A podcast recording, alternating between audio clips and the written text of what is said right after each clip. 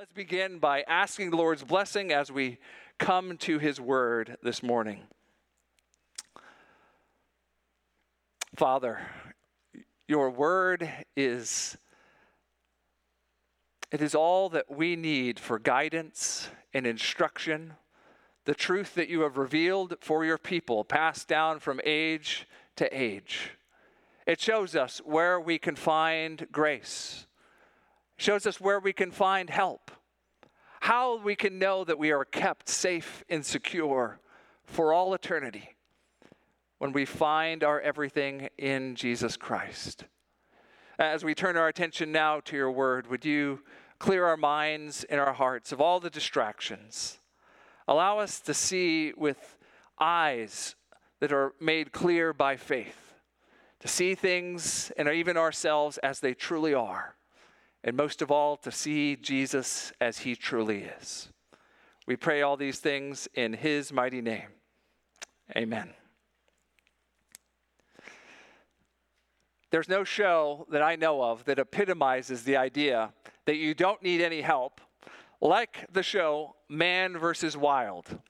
It was a bit of a cult phenomenon for a while there, a reality TV show with a host named Bear Grylls. He'd be dropped in the middle of nowhere, some inhospitable corner of the world, the middle of the desert, deep in the jungle. He'd be left there with just a camera crew that was going to offer him no help and in his own words, he was going to teach you the skills you would need to survive in the world's most dangerous places, armed with nothing but a pocket knife. Man versus wild. A show that showed you you can do anything if you're determined enough and have the right skills. That's the persona it portrayed, anyway. Until in 2007, a New York Times expose came out under the title of this TV survivalist caught cutting corners. It turns out this reality TV show of this man surviving in the most inhospitable parts of the world, well, it turns out this man had more than a little bit of help. Uh, one occasion, it was told that he was supposedly uh, traversing a dangerous volcano with poisonous gases coming up, and it turns out the whole thing was faked. It was nothing more than a smoke machine put in a hole in the ground.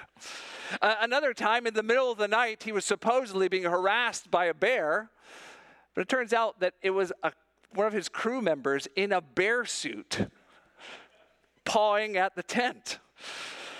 Uh, the worst of all, uh, he was supposed to be roughing it for days at a time, and someone revealed that he was actually spending the evenings, once the cameras were off, in a very cushy resort just around the corner from where they were filming. Turns out, even the TV survivalist who doesn't need help from everyone, well, it turns out he needs a lot of help. Because everyone in life needs help. We all do. Whether it's something related to our parenting or our jobs, something related to our health or our finances, at some point or another, each of us will find we are not sufficient in ourselves, that we need help. That means that there's only two real questions left to answer. Where will you look for help? And what sort of help will you find? Well, the Psalms of Ascent including our passage this morning, are given in the Bible to provide a sort of help. Uh, the help in the spiritual realm to help God's people to enter into worship together. Uh, Psalm 120, all the way through Psalm 134, all have this same superscription a song of ascents. Uh, they have this idea of moving up together, a, a group of people on a pilgrimage into God's presence to worship Him. Now, scholars are uh, not 100% um, unified as to what exactly that pilgrimage was. Uh, was this people walking up the steps of the temple in Jerusalem into the sanctuary? Or was it people journeying every year for the festivals to Jerusalem and the temple from the outlying areas of Israel? Or maybe it's even people walking from far and lonely Babylon in exile step by step, looking forward to the day that God's people will be back in his place to worship him. Uh, regardless of the situation, which is lost to history, God doesn't tell us. We know the Psalms of Ascent are uniquely in our Bibles to help us to gather, and yes, even for our hearts to be ready to worship. And Psalm 121 has a unique contribution in this section of Psalms. Uh, the Songs of Ascent have lots of different types within them. Virtually every type of psalm that we've studied, you can find in these 14 Psalms. Uh, you can find laments, you can find royal psalms, messianic psalms, it's all in there. But Psalm 121 is a confident psalm. It's designed to show you where you are to find your help and to have confidence that it'll be the sort of help that you actually need. Uh, my hope is as we study it, you will come to this conclusion that God alone is your helper and the keeper of your soul. God alone is your helper and the keeper of your soul. Well, we'll see that in two sections. Uh, in verses 1 through 2, we'll see looking up for his help, looking up for his help. And then, second, in 3 through 8, we'll see being secure in his help. Being secure in his help. Let's start with that first section, 1 through 2, looking up for his help. Uh, verse 1 starts with the occasion. The writer of the psalm is looking for help. He says, I lift up my eyes to the hills. From where does my help come? The psalmist apparently is in some sort of situation where he knows he's in need of help. It's not spelled out why he is in need of help, the particular situation. And because it's not spelled out why, we are meant to be able to fill in the blank with all of our own situations. Times where your bills are bigger than your bank account.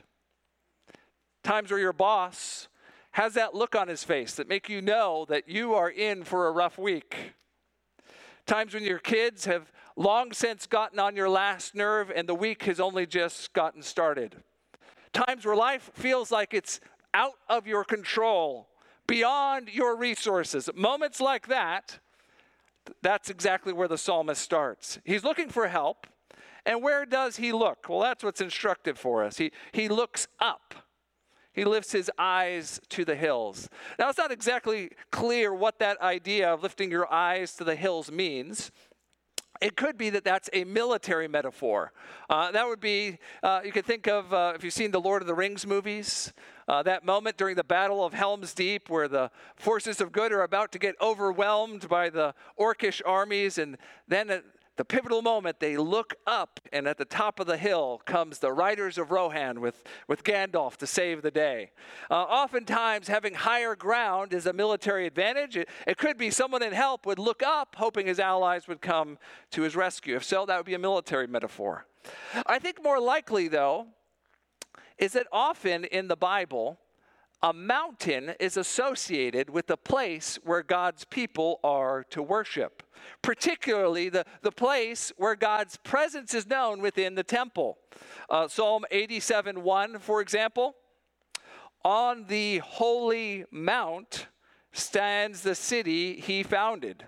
Uh, the mount refers to Jerusalem.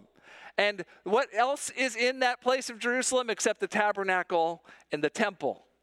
You might say if someone is looking for God's help, no matter where they were, they could look up to find it.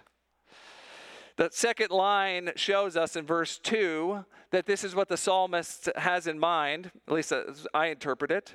My help comes from the Lord who made heaven and earth. The psalmist comes to the conclusion that there is only one person that has the qualifications to help him. And that person is the one who made everything, including the psalmist, the God of Israel. Uh, he uses what's called a merism there on that last line in verse 2. He said, who, the, uh, the Lord who made heaven and earth. Uh, the idea is heaven's the highest place, the earth is the lowest place. You, you establish the boundaries and it includes everything in between. It's like saying A to Z, it includes all the letters in between. Uh, he says here, God is his helper because God alone made everything. Do you find any comfort in that thought? that there is not a thing that exists that God did not create and that God is not Lord over. There's not a T cell in your body, there's no nerve or synapse, there's no quirk of the way you walk that God is not Lord over. Uh, there's no extreme weather, no tornado, no earthquake, no hurricane, no sun shower that God did not create and that He is not Lord over. There are no kings, no nations, no armies, no thoughts of powerful people that the Lord does not know and that the Lord is not sovereign over. Who else is creator of all of us? Who else is creator of all that is? And therefore, who else is fit to be your helper? That's what the psalmist came to this conclusion. He knew he was in need of help and he re- remembered where he could look for help. He remembered he needed to look up. Now, there are many times where we fall into troubles because we go looking for help in the wrong places. Uh, what's more American, than th- the thought that we ourselves are our helpers? We don't need anybody's help. We just need to try a little harder or research a little bit more or put a little more sweat into it. Um, I had a, one of those moments that I tend to have every now and then where the Lord, um, in a rather humorous way, decide, uh, humorous way, decides to humble me. We, as a family, decided we were going to do a little bit of landscaping. So we hired a landscaper to come out and do some work, and we asked him about this one particular project to give us another quote. And when we saw when I saw the number, I thought, you know, I could do that. I mean, how hard could that be? I could save us so much money, take a couple hours, no problem. So off I was to the local hardware store. I just needed a van full of rocks in a couple hours, and I would have this thing done. Well, as I loaded up my cart and pushed it with all my might to the cashier, I was greeted by a friendly face who kind of smiled at me and she said, You know, they'll load those things up for you if you ask. You don't have to be pushing it. I said, Oh, I don't need help. Don't worry. I'm going to have this done in no time. I'm closing my rings on my Apple Watch. This is good exercise. So off I went. I pushed my pile of rocks into my van. I went home. I unloaded them, only to find that one load of rocks was not enough. So back to the hardware store I went. Another load of rocks, same cashier, a bigger smile on her face for some reason. Sure, you don't want some help? I think I got it. We'll be fine. Well, it turned out it, two loads was not going to be enough. And by the third time, I had learned my lesson. Yeah, go ahead. Call the big, strong guys to help me. Now, the real punchline of the story is after we had completed the project, uh, not a two hour project, more like an eight hour one, and we totaled up all the costs of all my loads of rocks. We had spent the exact amount of money that we would pay the landscaper to do it for us. Sometimes you have to learn the hard way. We need help. You can learn it the easy way or the hard way. Brothers and sisters, learn now you were never meant to bear all the burdens of this life yourself. When life is too much, you were meant to look up and to remember that God is your helper.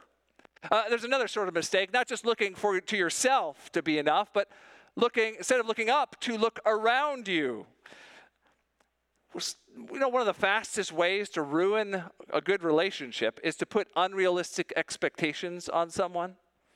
Ever find yourself becoming possessive of a friendship? Fearful that someone feels like they're drifting a little bit away from you?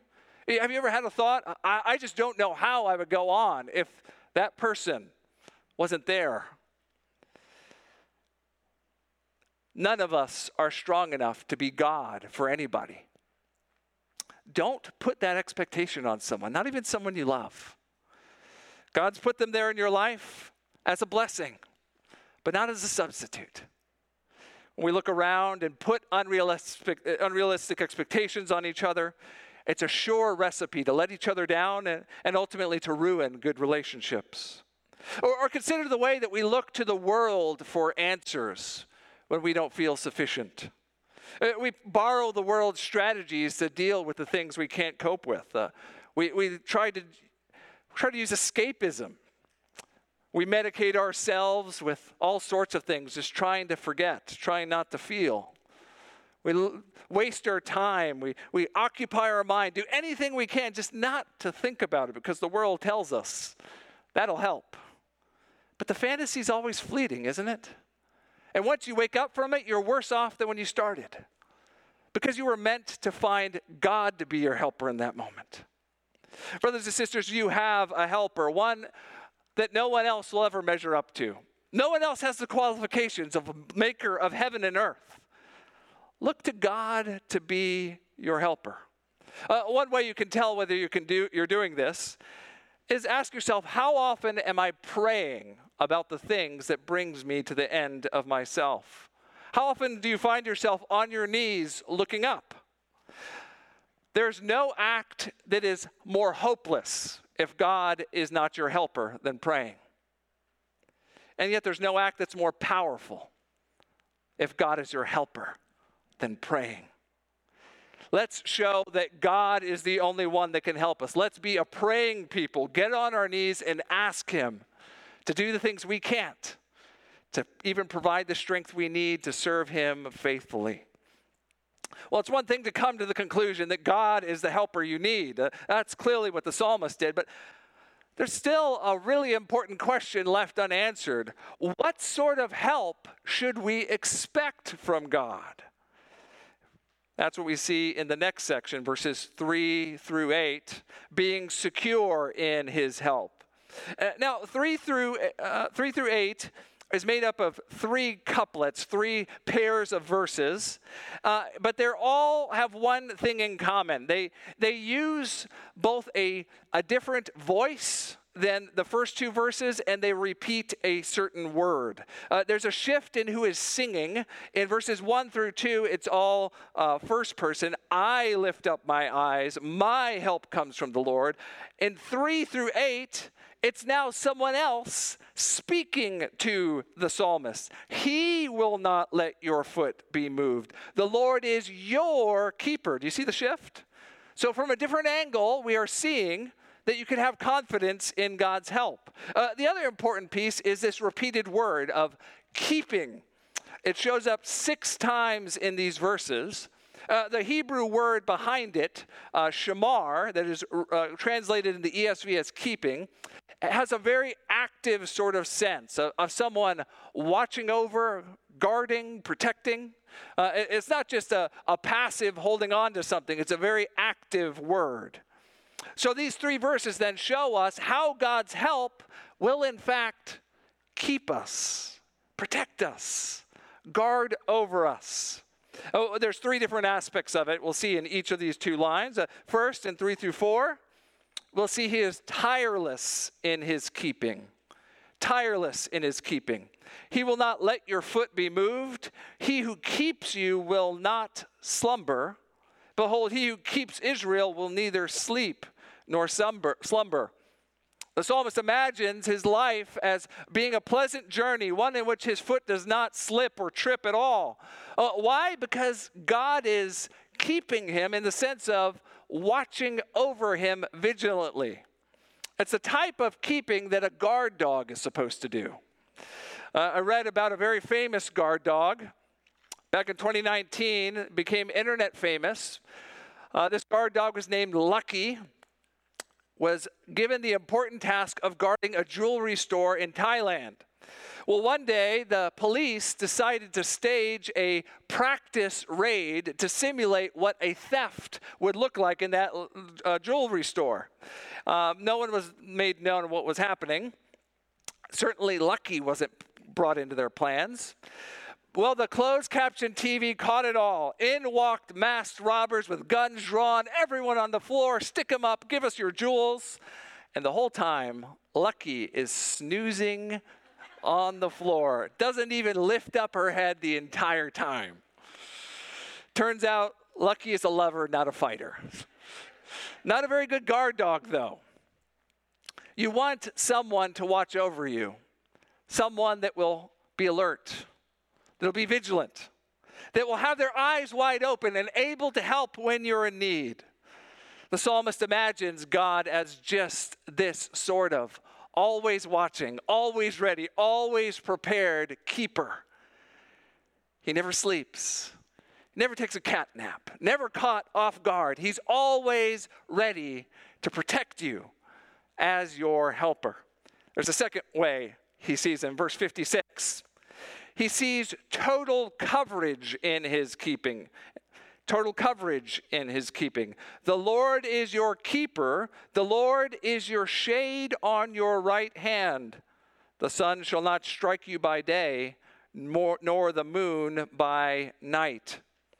This time, the idea is that no matter where or when you are out doing something, God will provide you with covering or protection. Uh, there's another merism here. Both the, the sun and the moon, that, that's saying the height of the day and the middle of the night and everything in between, all the situations that encompasses, God will protect you. Whether that's the scorching sun that would burn your skin or those mysterious bandits looking to ambush you, there's no time of day. There's nowhere you can go. There's not a situation you can find yourself in in which God will not be ready to protect, to keep, to help. There's a third and final aspect of this in verses 7 through 8, and that is that he is timeless in his keeping. Timeless in his keeping. The Lord will keep you from all evil. He will keep your life. The Lord will keep your going out and your coming in from this time forth and forevermore. Verse 7 is fairly straightforward. It says, He will keep you from all evil. And then the next line clarifies, He will keep your life. The psalmist probably had in mind that God would keep him from a early death. No enemies or wickedness will result in him leaving this earth before his life is supposed to end. Uh, verse 8, though, starts to get us into a different category, one that the boundaries of an earthly life aren't enough to contain. Uh, there's another merism there. Uh, th- this time, uh, the going in and coming out, probably someone going in and out of the walls of a city. The idea being all of your activity, no matter what you're doing, God will be watching over it. But then that last line, from this time forth and forevermore. Whatever this keeping is, there's no expiration date on it. It is a keeping that lasts, a keeping that, even by implication, must last beyond our stretch of years on this earth. What sort of security are you being offered, friend, if God is telling you He will keep you? He will keep your soul, He will keep your life, He will keep your everything right now and forever. Now, the, the, the verses like this provide some troubling questions for some Christians. We see the promise that God will keep us from all evil, that He's doing that now and forever. And we say, wait a second, that doesn't seem to match up with the Christian life I know. Uh, it's not true that every day we are happy and healthy and prosperous. Not every day is a Friday for Christians, right? So, what is it that God is promising here if He is not, in fact, saying that we're always going to get the best parking space in any parking lot we pull into? The type of keeping that God has in mind here is the sort of keeping that can be found on the day you were told you have cancer, or on the day when your best friend betrays you, or on the day when the pit of depression feels like there's no bottom to it. The type of keeping that God has in mind here through the psalmist is a keeping so much bigger than the categories of this earth and your body and even your emotions. It's a keeping of your very soul and of your forever life with Him, your eternity. Uh, think of the way that Jesus, as he was getting ready to depart this world, how he prepared his disciples for what was coming. Uh, up until then, he had been their keeper, he had been keeping the enemy from being able to snatch any one of them out of his hand. But do you remember how he spoke to them? John 16 33. I have said these things to you that in me you will have peace. In the world you will have tribulation, trouble, but take heart, I have overcome the world. Jesus prepared them for the fact that the keeping that they would receive would be one filled with many trials, many tears, and yes, many difficulties. Maybe even, and it's seeming as if their lives were cut short. And yet, what did he pray in John 17, 15? I do not ask that you take them out of the world, but that you keep them from the evil one. Christians then are people that expect God's help, His protection, His keeping of us. Not in the absence of difficulties and pains and sorrows. Not by God changing every one of our circumstances so they are easy, but by God changing us in the midst of those circumstances. God providing the resources we need to live faithfully until we see Him face to face, safe and secure in his heaven. Many of us know that great testimony from Joni Eareckson Tada, a young woman, 17 years old and athletic. She dives into water. It turns out it was far too shallow. She breaks her, her neck, and in that moment, her life is changed forever. Over 50 years now, she has been confined to a wheelchair. It's not because she hasn't asked the Lord to heal her. Uh, she writes very openly about going to faith healing gatherings, earnestly asking God to heal her, and yet, time after time, the Lord has told her, No, my grace is sufficient for you. Uh, Joni has, during this long, difficult season of trial, learned something about God and His help. She's learned that God has something so much greater than her physical healing or comfort. She has learned what God has in mind for her is more of Himself and more of His grace. She would even be so bold as to say that her wheelchair, which she's been in for over 50 years, has been what God has used to teach her this lesson. She writes, Does God miraculously heal? Sure, He does. But in this broken world, it's still the exception, not the rule. A no answer to my request for a miraculous physical healing has meant purged sin, a love for the lost, increased compassion, stretched hope, an appetite for grace, an increase of faith, a happy longing for heaven, a desire to serve, a delight in prayer and a hunger for his word.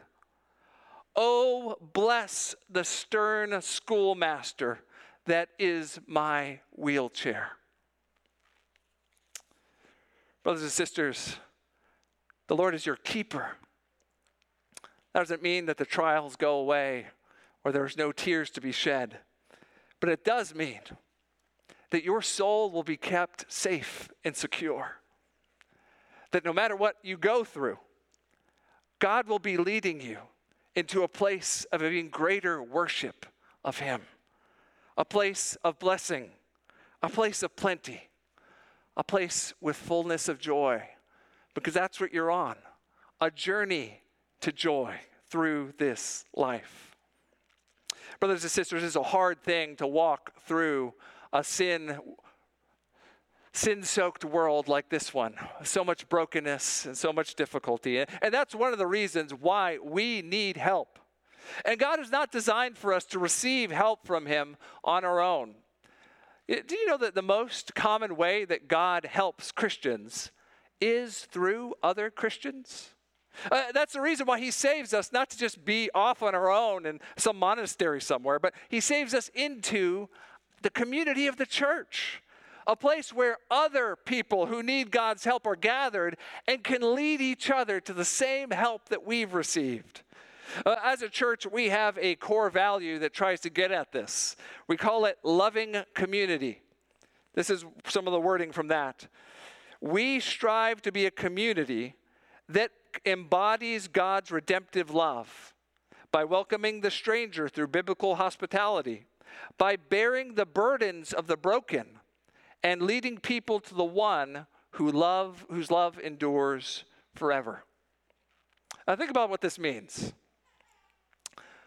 Someone joins your small group, or someone sits next to you at church, or someone goes to lunch with you from church, you already know a lot about each other.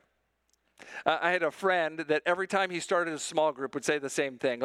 Remember, we already know the worst thing about each other. We are sinners so bad that God had to send his son to die for us. Now that that's out of the way, we can talk about anything. Realize that it should be no shock when another church member needs help working through some area of immaturity. It should be no shock when you come to someone and say, I need help even with this sin I'm dealing with. It should be no shock to any of us that we would, in fact, need each other and regularly lean on each other.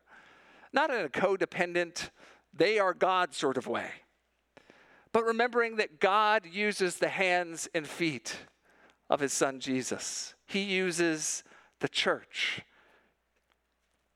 Brothers and sisters, it should be no surprise that you need help. I hope you'll pray. I hope you'll be open about your need for help to other Christians. But I hope most of all that you'll banish forever the lie that you are sufficient in yourself. There's no one that has lived on this earth except for Jesus. No one that was free from sin. And even Jesus told us again and again how he relied on his Father's grace and his Father's help to be faithful in his mission as the Son. It's an illusion to think that anyone has the strength within themselves to be enough to journey through this life. Uh, I told you about that great survivalist, uh, Bear Grylls. Um, that was a pretty low point when that uh, article came out in 2007 that showed that he had been getting more than a little help in his Man versus Wild TV show. But you know what's the incredible? As I was studying him this week, it turns out even Bear Grylls has come to the conclusion that he needs God's help. Uh, Bear Grylls has, uh, I don't know exactly what his journey is, but as of right now, he is a professing Christian uh, and so active in his faith that he was even involved with the evangelistic program called Alpha over in the UK. And he's been very open about the fact that he regularly asks God for help. This is what he wrote. He said, I really, desperately have learned in my life that I need my faith. And I'm just not strong enough on my own. I try to start every day by kneeling down and saying, Lord Jesus, I ain't got it all right, and I'm nervous about today. I'll give it my all, but will you help me? Again, I don't know Bear Grylls personally. I certainly don't know where he stands with the Lord, but I, I could see what those words say. He's a man that learned that he needs help. And as Christians, would we always remember that God is our helper, our keeper, our protector, and that if we are safe in his hands, then we are surely safe now and forevermore. Let's pray.